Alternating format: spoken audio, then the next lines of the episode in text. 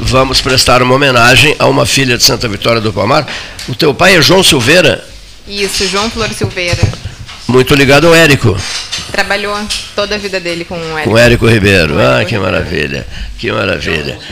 O que, que faz a Marco Investimentos? O que, que, que é trabalha? Assim? Se, se, por exemplo, investir lá 100 mil, o que, que dá por mês?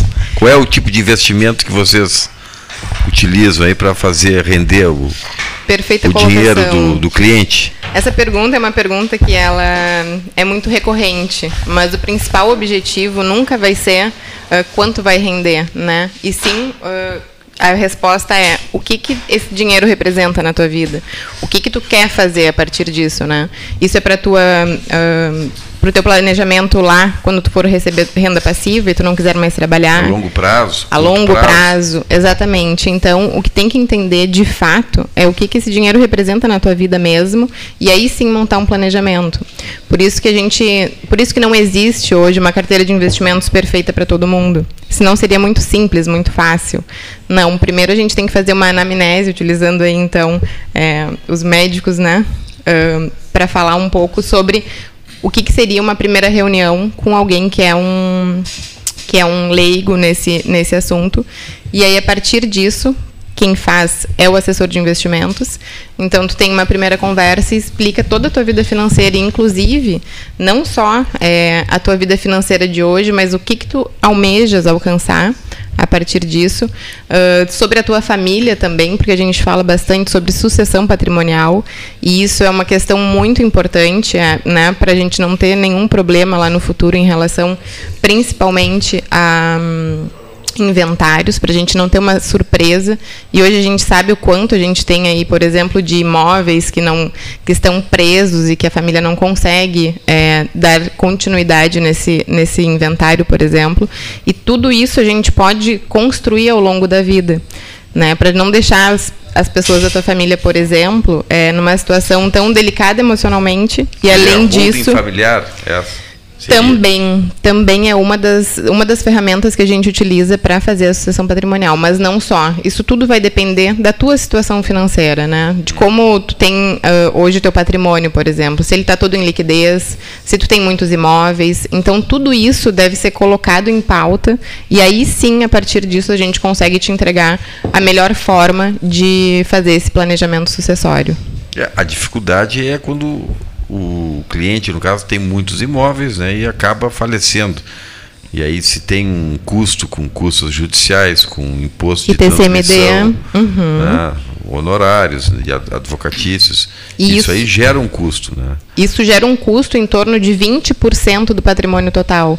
Então, a cada um milhão aí, a gente pode pensar que a gente tem que ter em liquidez, o restante da família, 200 mil, para conseguir desbloquear todo aquele patrimônio e aí sim continuar com o processo de inventário. É, né? Possivelmente teria que alienar, vender um desses imóveis para poder custear essa, esse, é esse uma inventário. É uma possibilidade, mas enquanto o inventário não está totalmente uh, ok, com tudo certo, tu não consegue te desvincular de nenhum dos imóveis para pagar as tuas custas.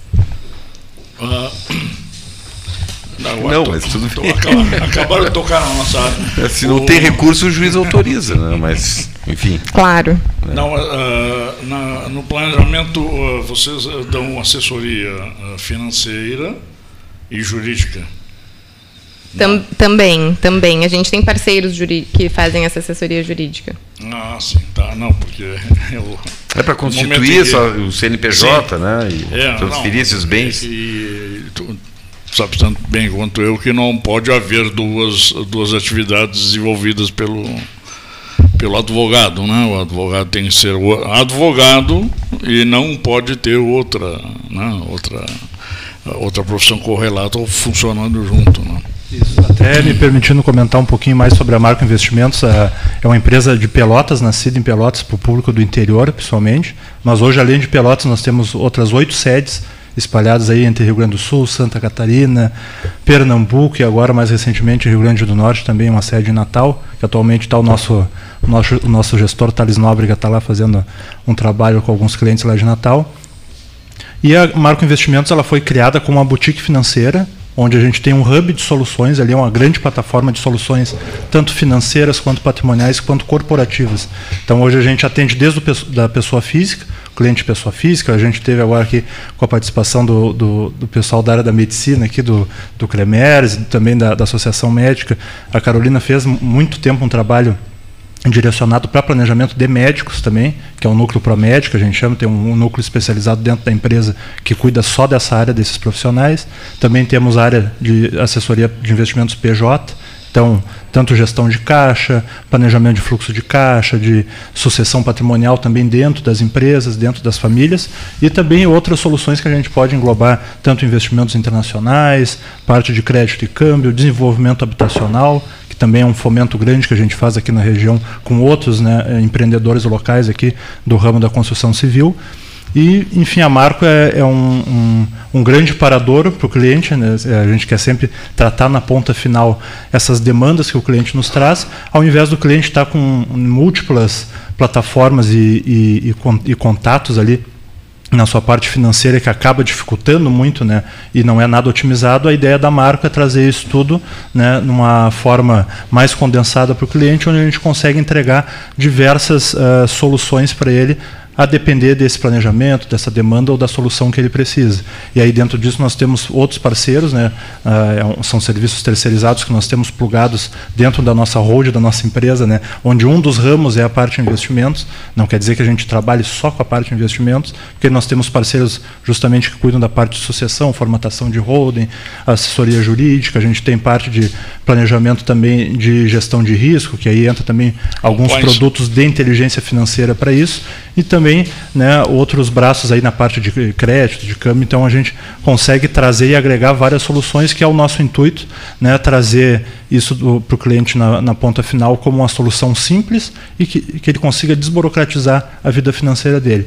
A gente tem a, a, uma, uma, uma questão muito interessante que eu vejo para tudo a gente terceiriza, menos o nosso patrimônio porque a gente acha que estando no banco está solucionado. E o banco não é a solução. O banco é apenas uma ferramenta que hoje está cada vez mais limitada. Né? Então é isso que a gente acaba cuidando bastante a gente tenta trazer isso de uma forma mais dinâmica para o nosso cliente e personalizada também. Dentro dessa perspectiva que tu está colocando assim, colocando a questão, Carolina também foi por essa esse viés da questão do, do, do, do investimento, da pessoa ter um, um dinheiro hoje e se propor a ter um X mais Y lá no futuro, não é isso?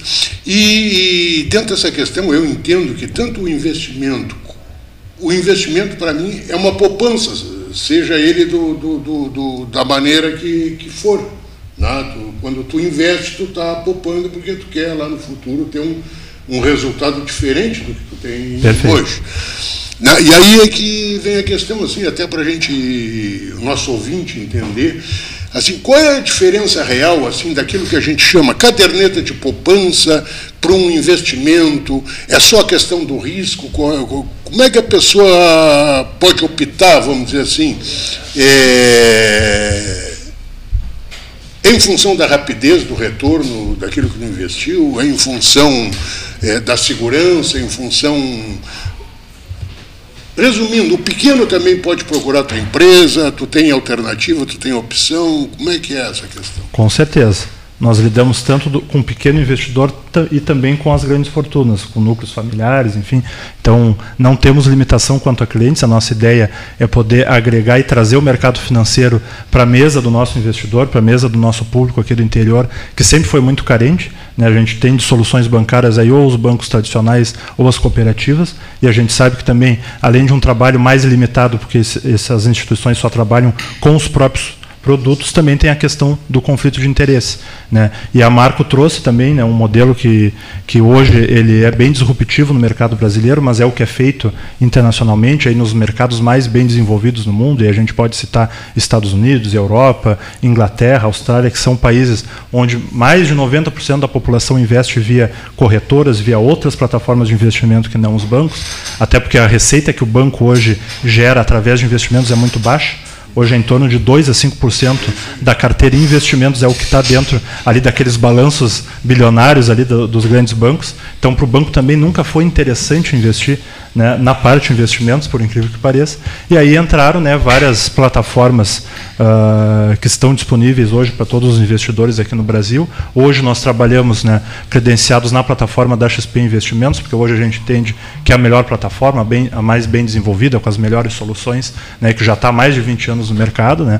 A XP, como corretora, é a maior corretora da América Latina, já é, em volume, a quarta maior instituição financeira da América Latina, então isso é bem relevante né, em termos de custódia de patrimônio. Então, são diversas soluções que a gente tem através dali, e hoje é a plataforma que a gente usa para atender o nosso cliente. E o que, que a gente veio a desenvolver em paralelo com a XP?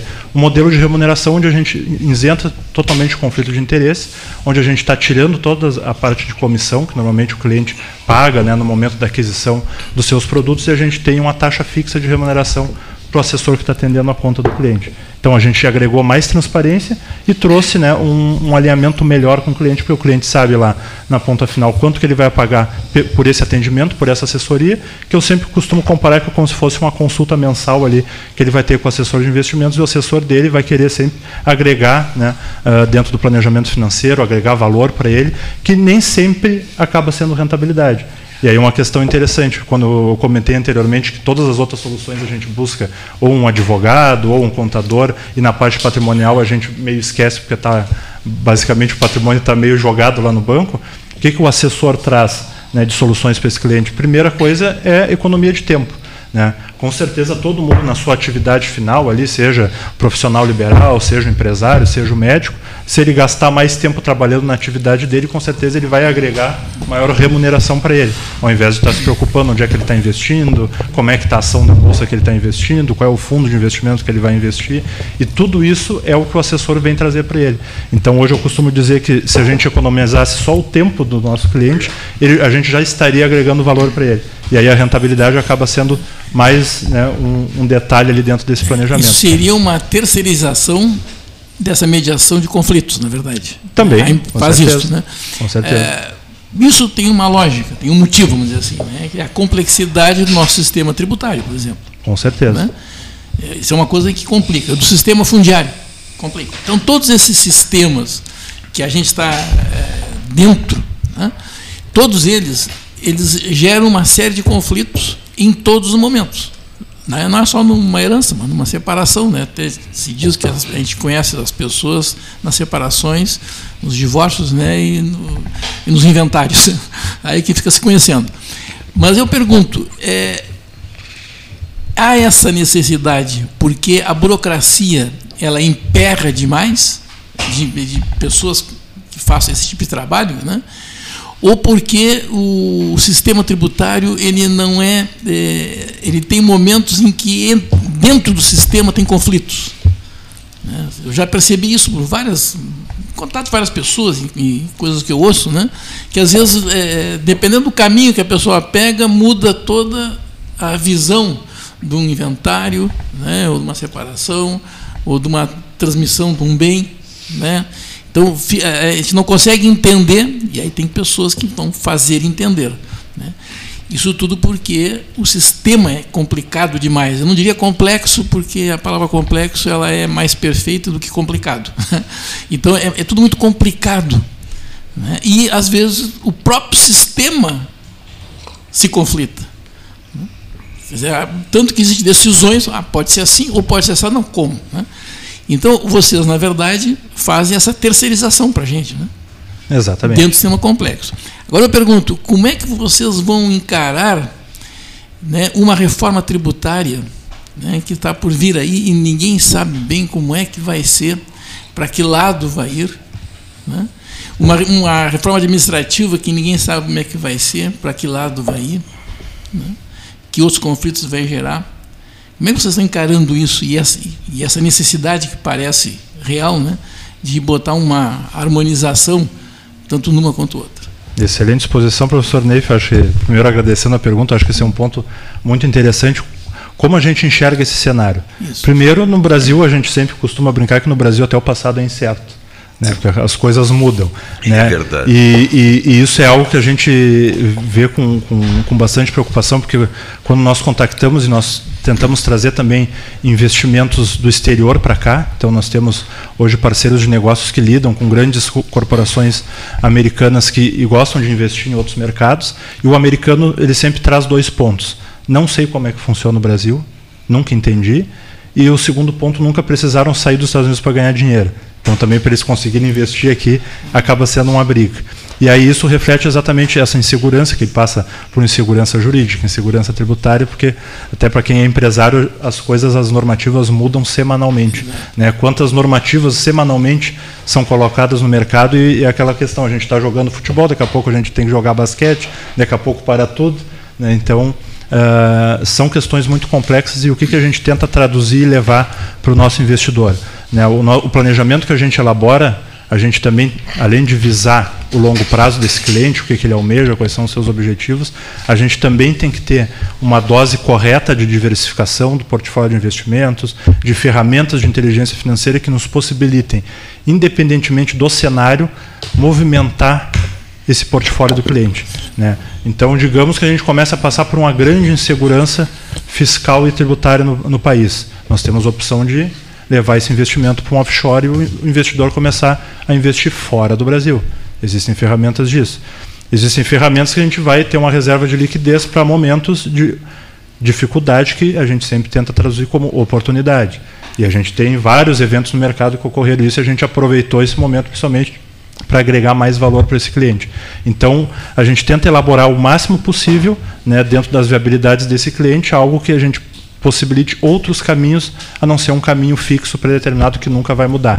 Eu sempre brinco que o investimento não é algo imutável, ele vai mudar sempre frente a cenário político, econômico e fiscal, principalmente, e os objetivos do cliente. Isso vai definir muito qual vai ser o planejamento que esse cliente vai ter. Então, por isso que é uma dosagem bem personalizada, e aí um, um, um comparativo que eu costumo fazer, que a gente usa um método de alfaiataria para fazer esse portfólio de investimentos do cliente e também um portfólio de planejamento financeiro como um todo. Que às vezes a parte de investimentos a gente vai trabalhar lá na ponta final.